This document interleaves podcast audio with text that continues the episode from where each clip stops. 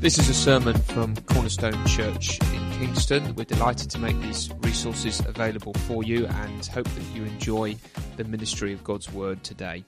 There are lots of other resources on our website which we are pleased to make available, and you can browse our website and download sermons and podcasts, read blogs and articles.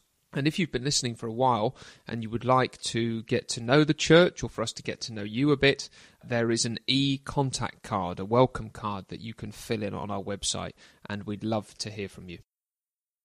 And if you have a Bible and you want to turn to uh, the passage this morning, it's 1 Timothy chapter 2, and we're going to be hearing from verses 1 to 10. 1 Timothy chapter 2, verse 1.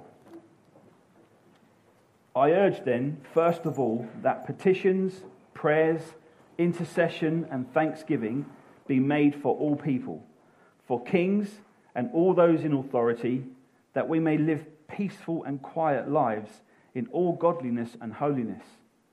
This is good and pleases God our Saviour, who wants all people to be saved and to come to a knowledge of the truth. For there is one God and one mediator between God and mankind, the man, Christ Jesus, who gave himself as a ransom for all people. This, is, this has now been witnessed to at the proper time.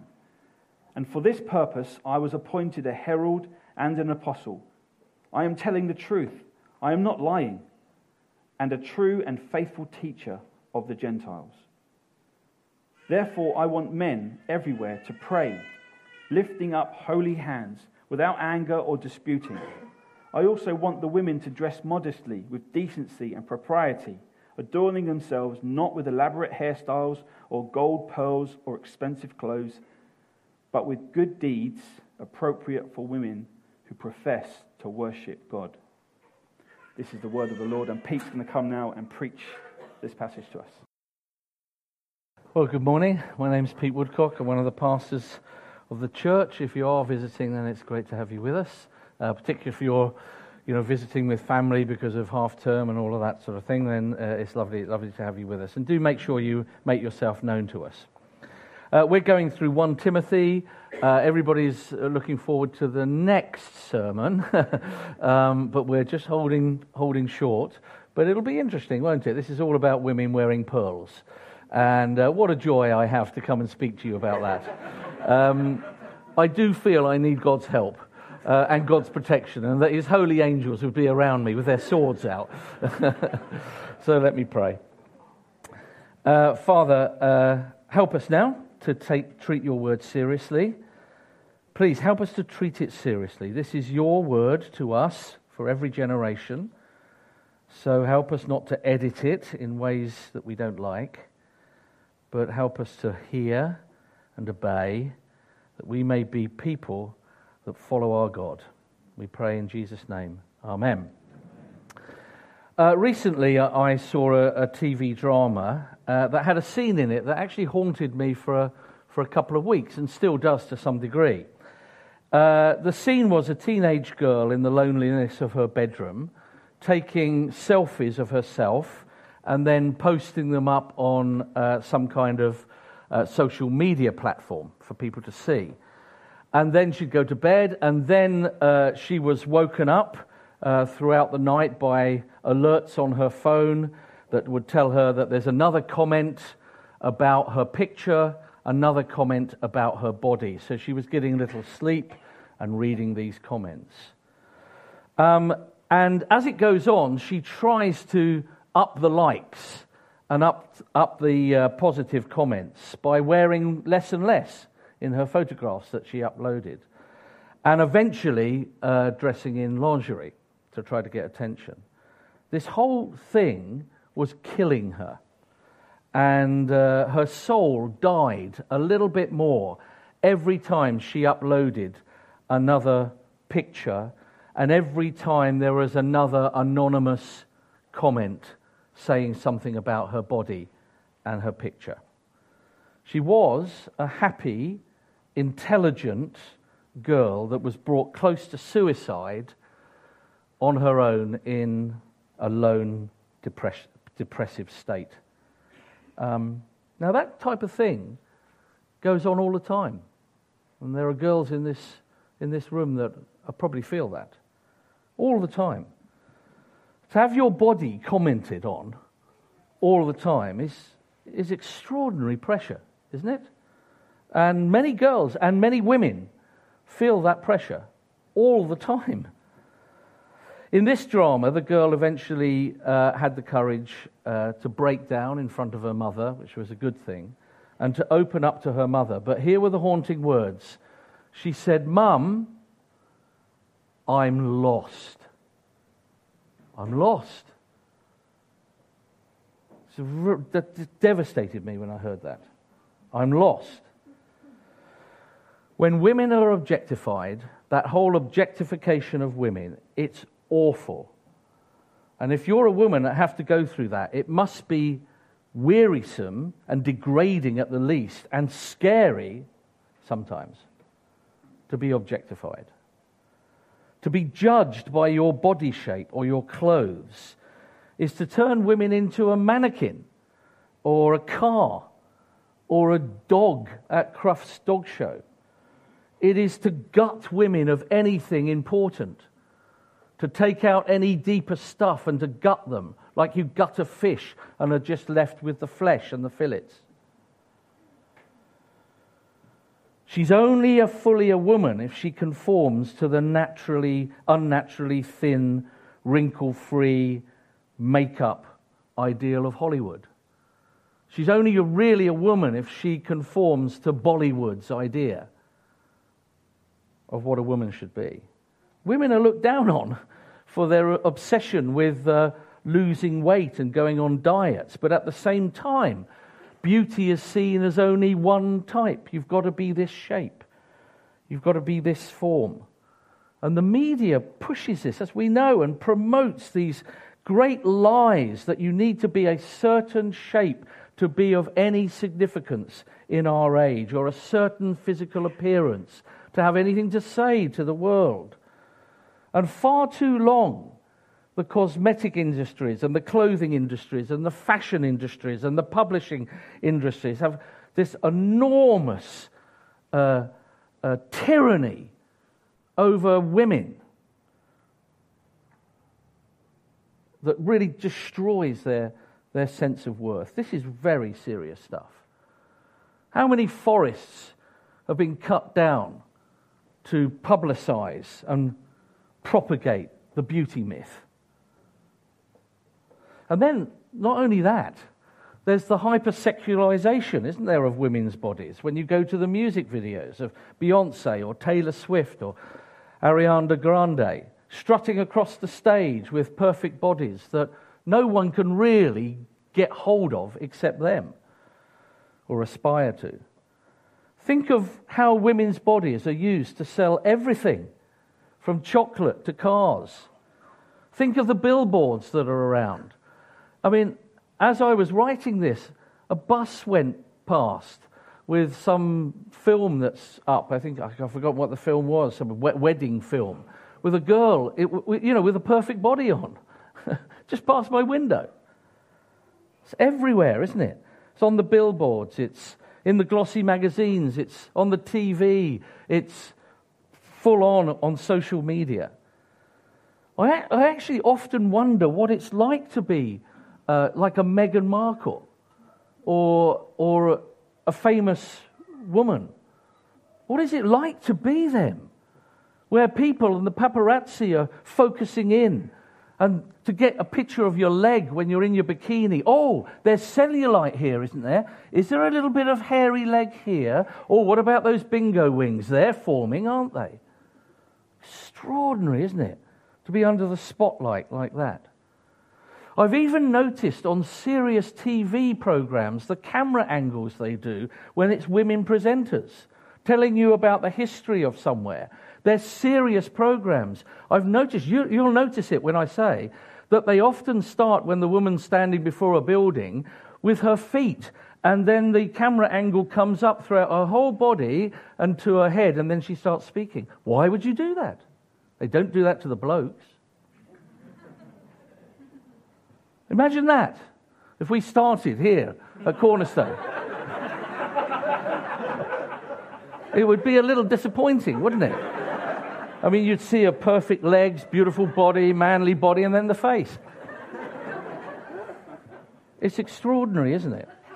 Now, that's our world. And I've slowed down and tried to paint that picture because that's our world.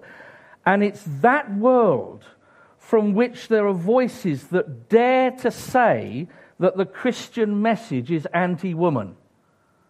It's extraordinary that they can say that. And I want to say to those young girls struggling in their rooms for identity will you listen to the Christian message? Will you listen to the Lord Jesus Christ? Because it is utterly, beautifully liberating.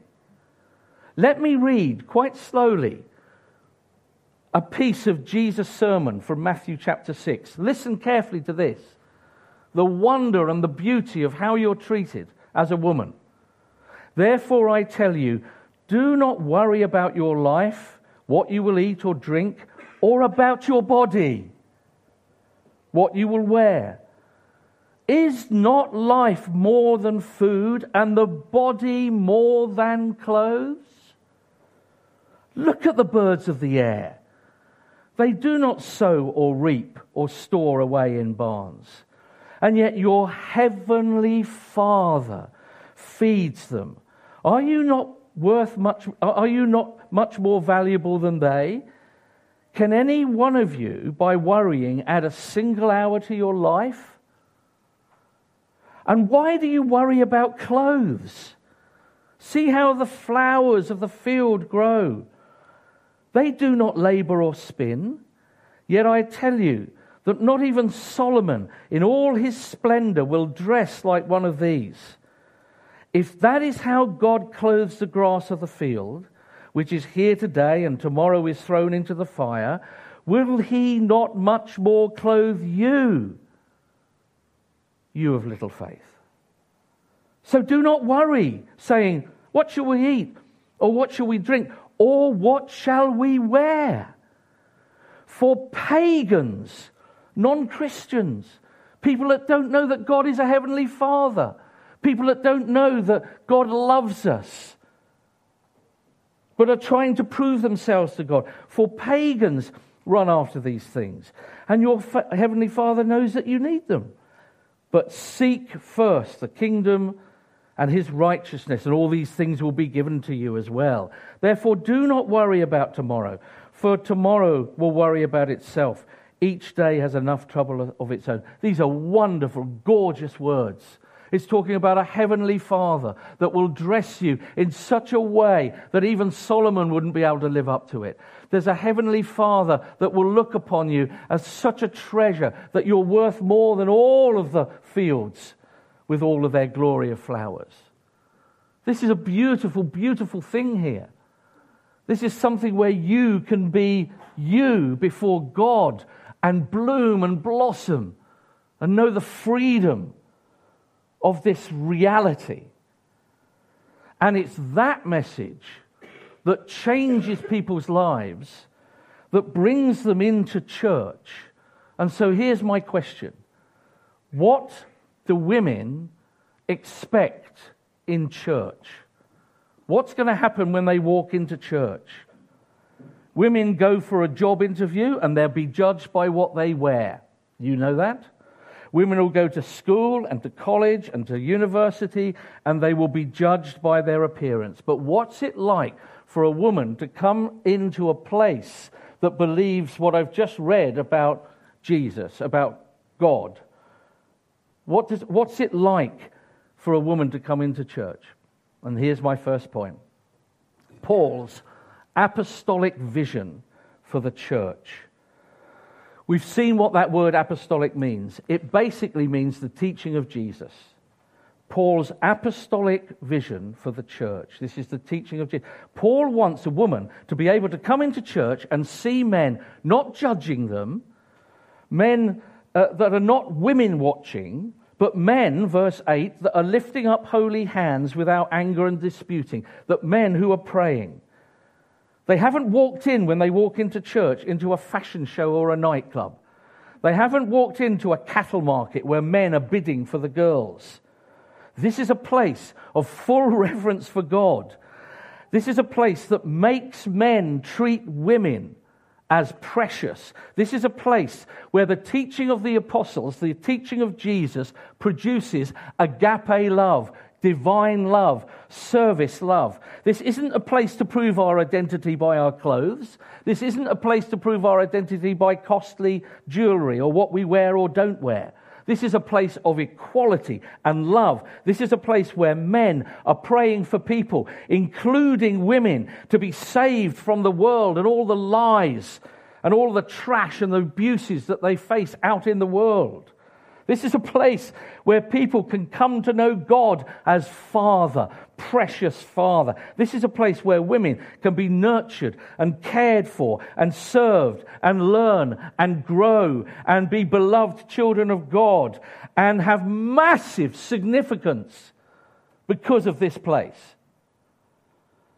God's design for men and women in this world was that it would be a place where men treasure, honor, love, provide, protect, lay down their lives for women.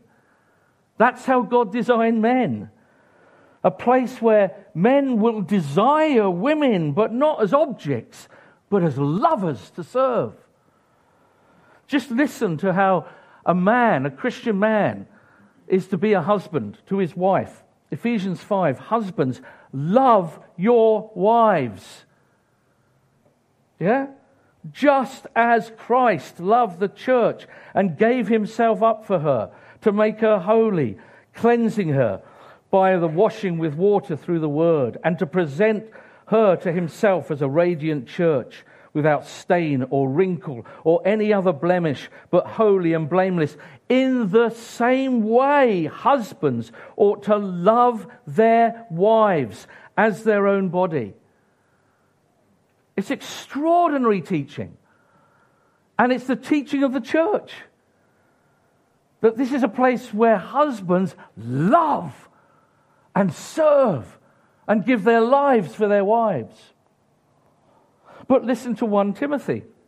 Paul goes on, if you turn over to chapter 5 and verses 1 to 2, you'll see uh, sort of relationships in the church. It starts with men and it ends with women. Look at it uh, chapter 5, verses 1 and 2.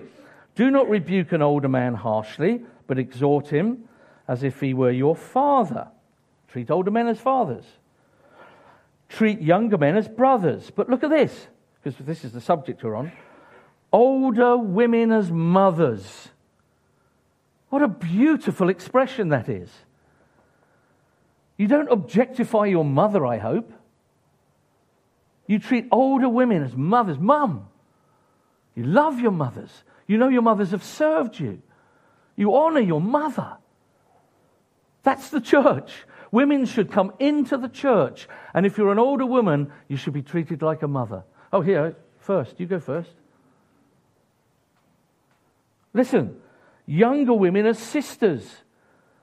It's not that a girl comes into church and it's, oh, lads, you see her? Oh, gosh. You know, she's got legs. I bet she knows how to use them. Um, you know, it's not that. It's as a younger sister with absolute purity. That's a safe house.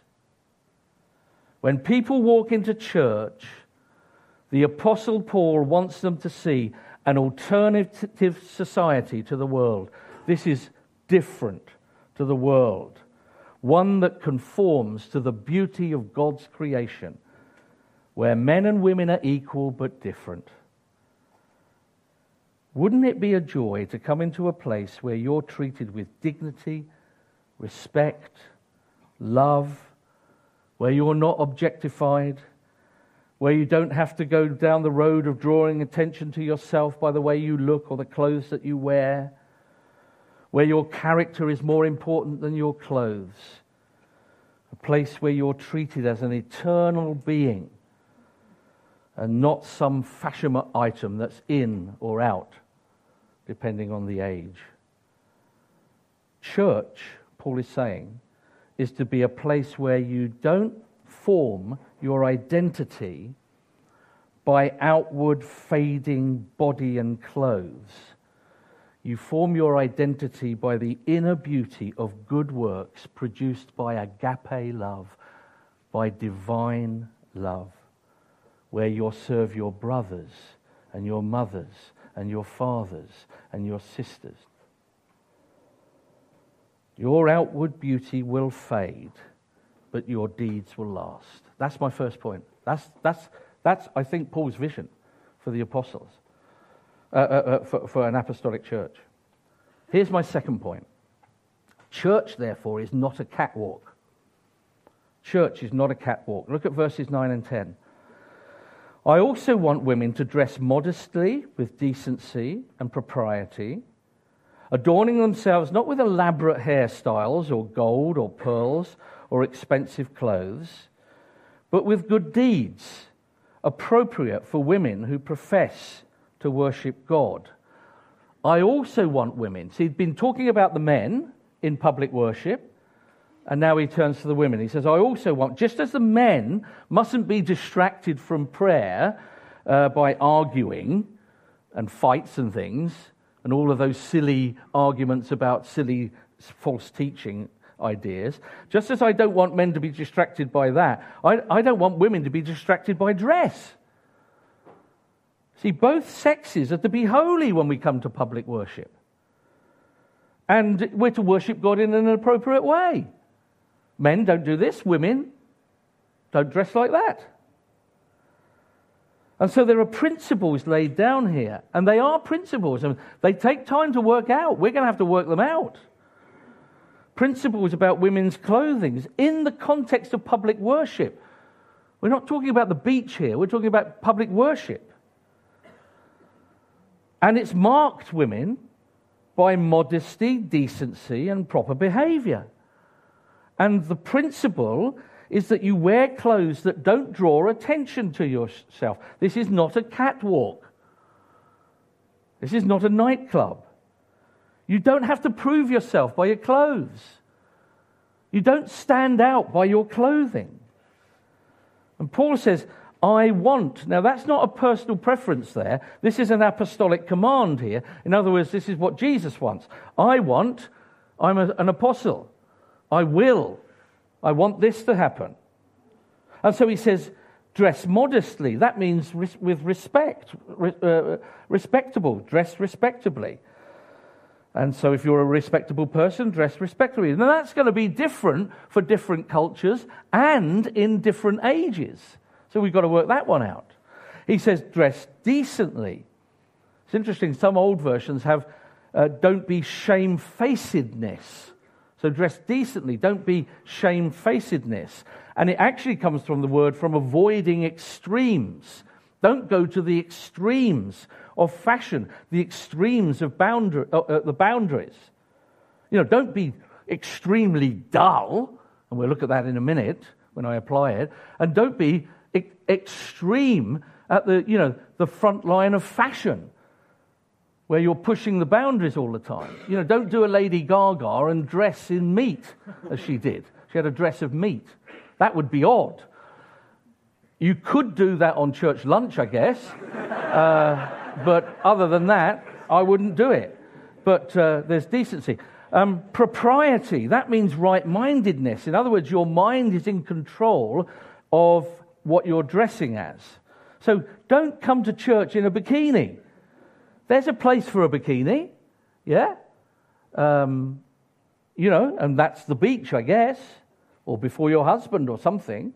There's a place for a bikini or a swimsuit, but it's really not church. That's a, not appropriate. And everybody knows that, don't they? If you came in a, if I was standing here in a bikini, you would know there was something a bit odd, wouldn't you?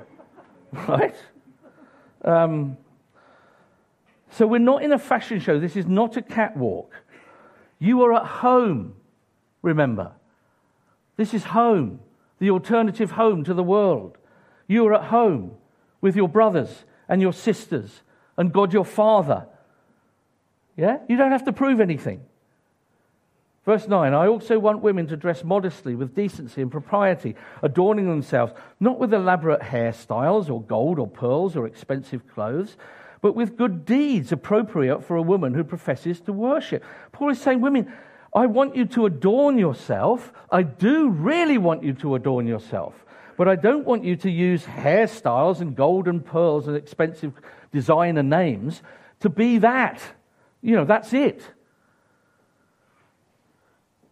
Whether the reason for wearing those types of clothes is to get attention, or whether the reason for wearing those type of clothes is to make yourself better than others, or whether the reason for wearing those type of clothes is some kind of power dressing, or whether the reason for wearing those type of clothes is to show that you're rich and important, or whether the reason for wearing those clothes are, as some commentators would say, is a sort of feminist approach. In other words, I'm under no man, because what was certainly happening uh, in Rome in those times were the women were, were actually uh, voting against marriage, and they did it by the way they dressed.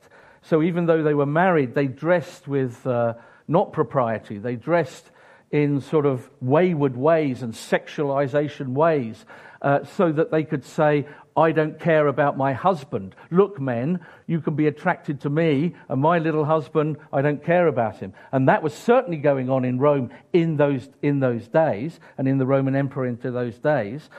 And uh, if you're wearing it for that reason, then it's a, it's a problem, isn't it? And by the way, it's, it's interesting this because perhaps that's linked with the false teaching that uh, Paul mentions in chapter 4. I've no time to read it, but he mentions about the false teachers forbidding people to marry.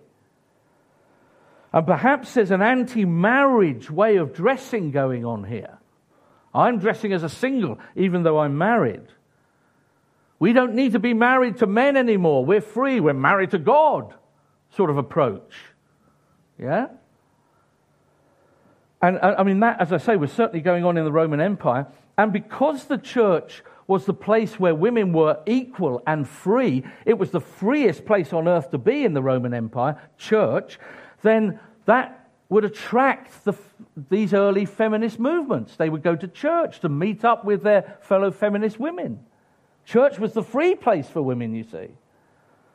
And perhaps they were then dressing in this way that was a cultural or, polit- or, political movement, and the women were dressing in that way to say, I'm part of this cultural political movement. And Paul is saying, Hey, I don't want you to dress like that. Be careful how you dress in church. We're not to be aligned to some cultural political movement, because if you do that, you'll lose the gospel. That will become your gospel.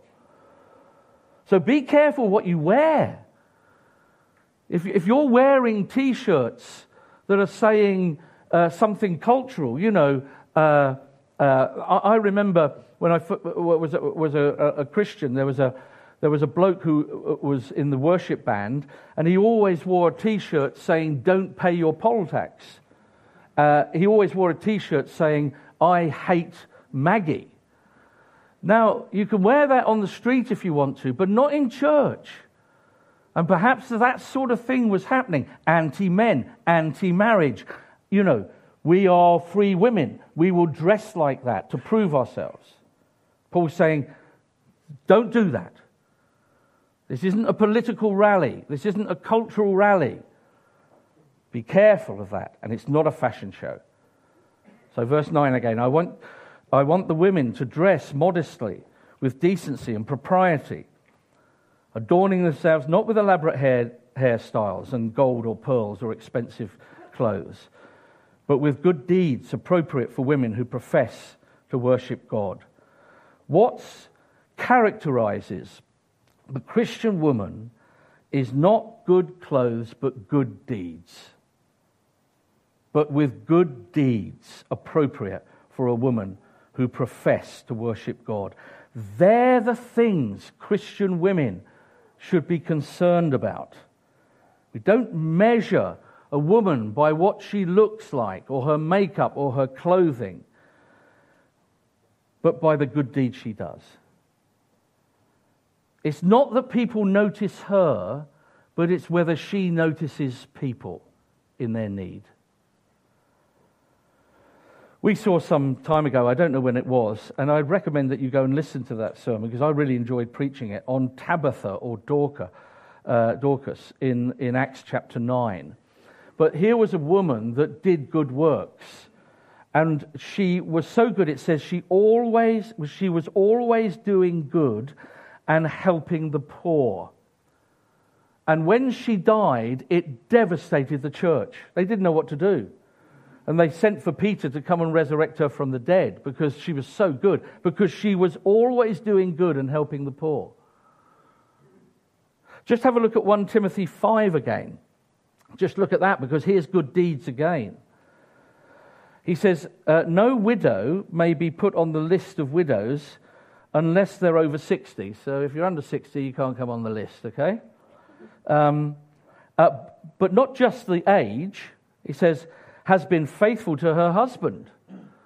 I mean, that's something, isn't it? There's a good work there. Now, that's despised, isn't it? But that's a good work. If you're faithful to your husband, then your husband's died, then the church will be faithful to you. That's what he's saying. But then look, here's more good works. Uh, and is well known for her good deeds, well known for them. Uh, such as, and here's a good deed, here's a good deed such as, what's it say, women? What does it say? No, what does it say? What's it say? Loud. Gosh, bringing up children. We should never have that phrase, and women, it's going to be banned from now on. When, I, when someone asks you, What do you do? and if you just say, I'm just a housewife, get rid of the word just. Bringing up children is a good deed. Yeah? We always think we have to send them somewhere else to be brought up. Bringing up children is a good deed. And you mothers are doing good deeds. Yeah, and it goes on showing hospitality, washing the feet of the Lord's people, helping those in trouble, and devoting themselves to all kinds of good deeds. They're the clothes to wear, they're the things to put on. How do you adorn yourself? How do you beautify yourself? How do you get likes from God when you, you know, when He's looking at you? How is it when God looks at you and says, They're mine?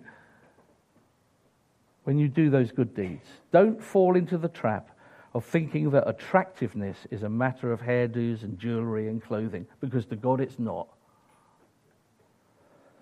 So, how are you known, ladies? Are you known by your clothing you wear? Oh, she's always got designer clothing on. She's immaculate, beautiful. Yeah? Or by your deeds? Are you wearing God's designer clothes? God's designer clothes have the name tag good works. When, when you're described, you know, when someone's describing you, and they say, No, I don't know who that is. And you say, Yeah, no, no, you know, you do know. That's the woman that always brings a meal around when someone's ill. Oh, yes, I've got her. Or is it, You know the one? No, I don't know. Yeah, you know the one. She's all legs and cleavage. Oh, yeah, I know her, yeah. How are you known? This is my third point. What is the time? Oh, oh. Uh, here's my third point turning this passage from love to legalism. Now, it's important you tune in here. Turning this passage from love to legalism. The apostolic doctrine produces love. If it doesn't, we've got something wrong somewhere. This is a passage that can and has been, and you probably know, been misapplied and turned into a legalistic, repressive uh, dress code.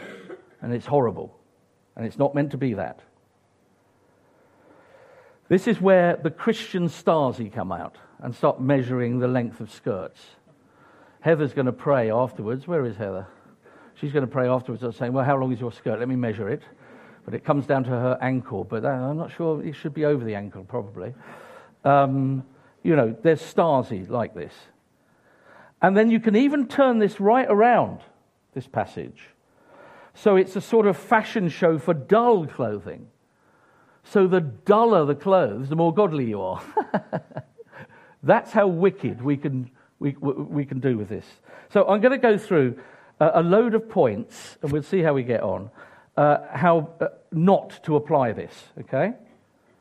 And then we'll end with something more positive. How not to apply this, or fo- what the false teachers uh, that, that Paul was uh, telling Timothy to beware of would do with a passage like this.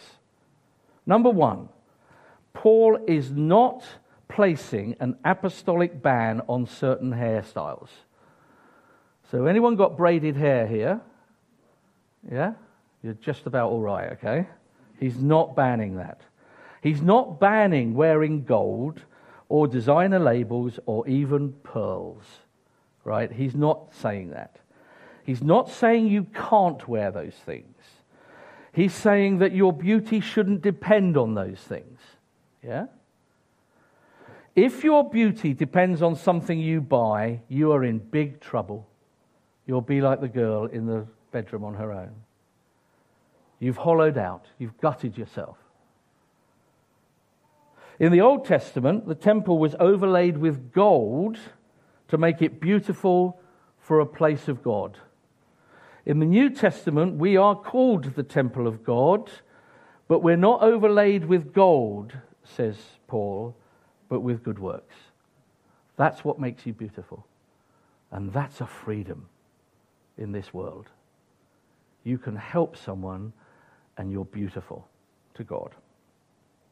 Here's my second thing the answer to wearing these clothes that Paul talks about is not to find some weird religious fashion or some weird religious way of dressing uh, so that you uh, stand out in some strange way.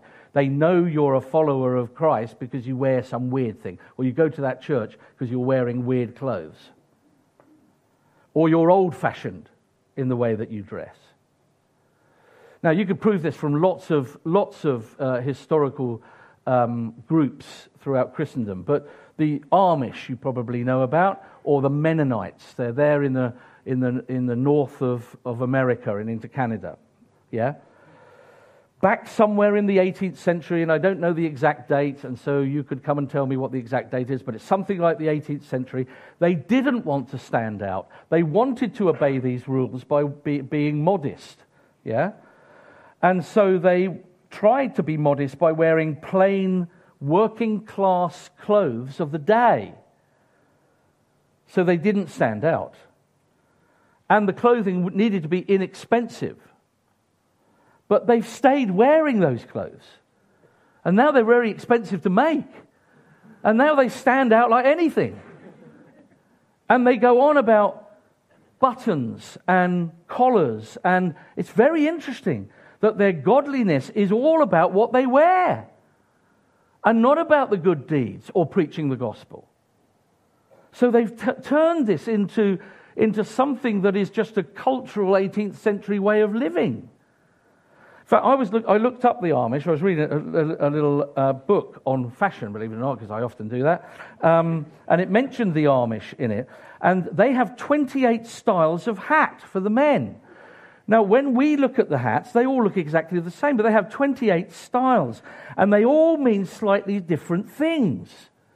And if you want to rebel as a young man, you wear a hat with a thin brim. Whoa! You stand out then. It's pathetic. They haven't moved with the culture within the boundary of decency. They're just wearing 18th century cultural stuff, which costs them a lot of money and makes them stand out to be different because their godliness is about their clothing. Do you see how we twist these things? John Calvin. Who likes John Calvin? Hands up if you like John Calvin. Yeah? You're not wearing a collar. Good on you. Calvin didn't like collars. So that's good for you. Are you wearing a collar? No, good on you. Who else like John Calvin? You're wearing a collar. He would throw you out of Geneva for wearing that. right? Uh, who's got anything embroidered on them? Hands up if you've got anything embroidered. Yep, get out. Who's got a necklace on? Anybody got any kind of necklace thing? Yep, get out. Yep. Uh, what about silver chain? Anybody got a silver chain in any way around their neck? You've got a silver chain? Get out. Yep. If you were in Geneva, they were all banned. by John Calvin under the sumptuary laws. Anybody here now, here we are, ladies. Anybody colour their hair? right? Who colours their hair? Get out. now, there were good reasons why he brought that into Geneva, because there were sumptuary laws to make people better than others in their dress, and he was trying to get rid of that. But you see how it goes wrong? And it's hilarious when people say, I'm a Calvinist. Can you say, oh, why are you wearing a collar then? Uh, or purple, he hated purple. Rightly so. Um, look, the point is, it's not about shaping your identity through wearing old clothes. It's not about being godly because you wear old fuddy duddy clothes.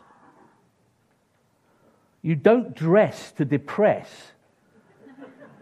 don't wear miserable clothes that make everybody else miserable. Yeah? you see what's happening? They're, they're making this law of love into a legalism, and they're forgetting the whole point is that we wear good deeds. Third thing, yeah? It's not taking away a woman's expression and personality in dress.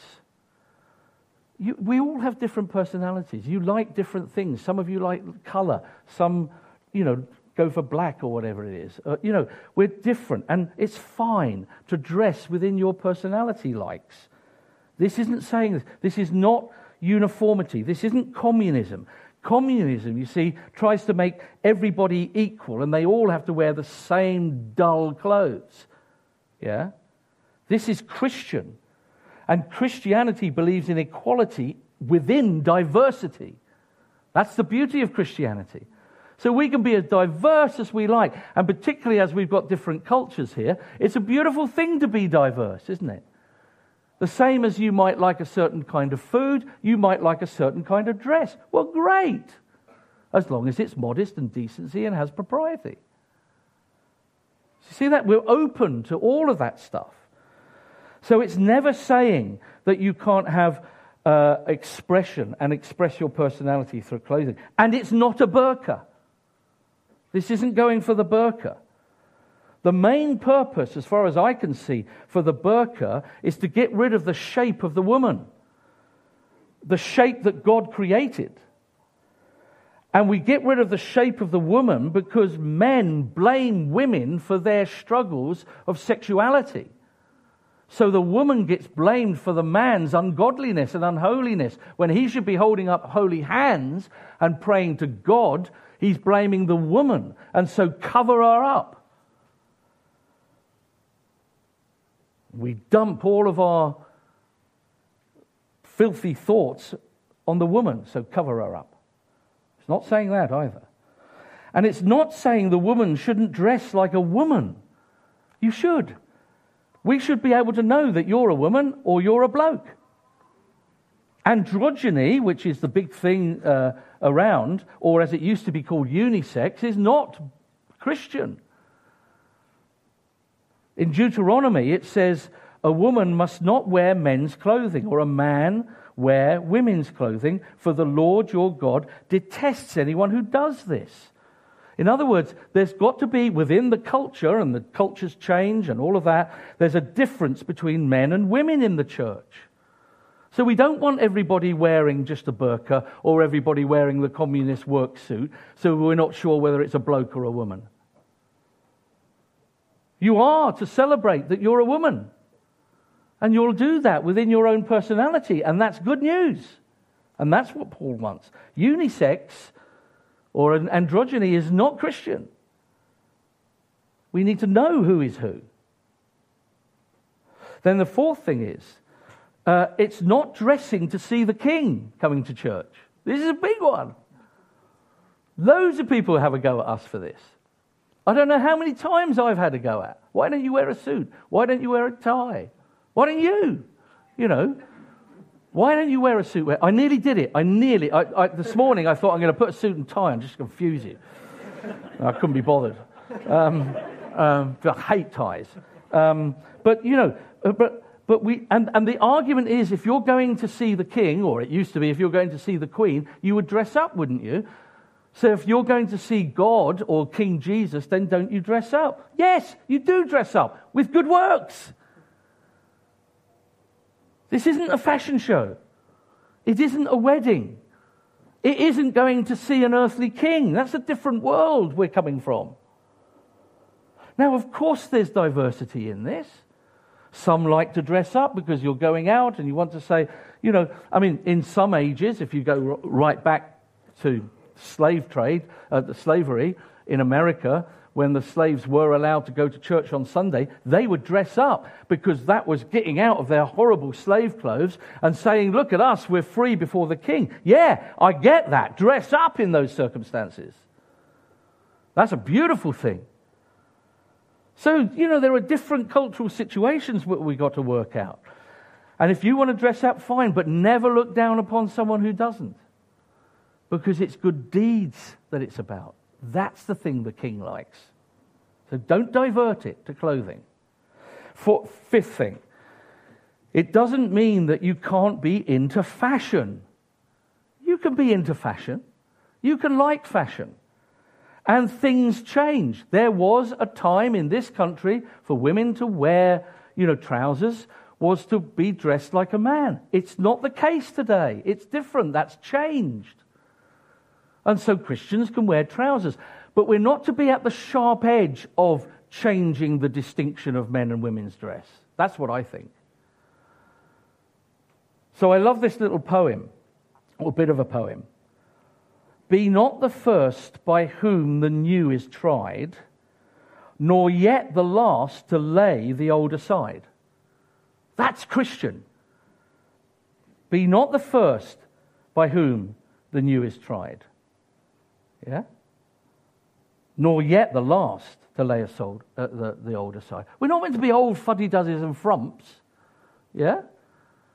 But we're not meant to be right at the sharp end particularly where androgyny happens, particularly where it's the challenge of the changeover from men to women's clothes. In 10 years' time, we can wear that stuff, perhaps.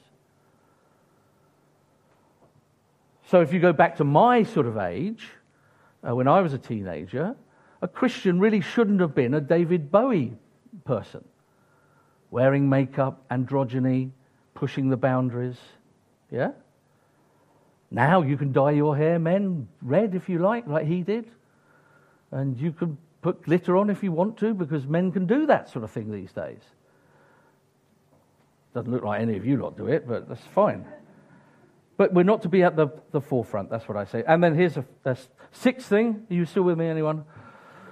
Okay. Uh, the apostolic doctrine in all of this is to produce love. Yeah?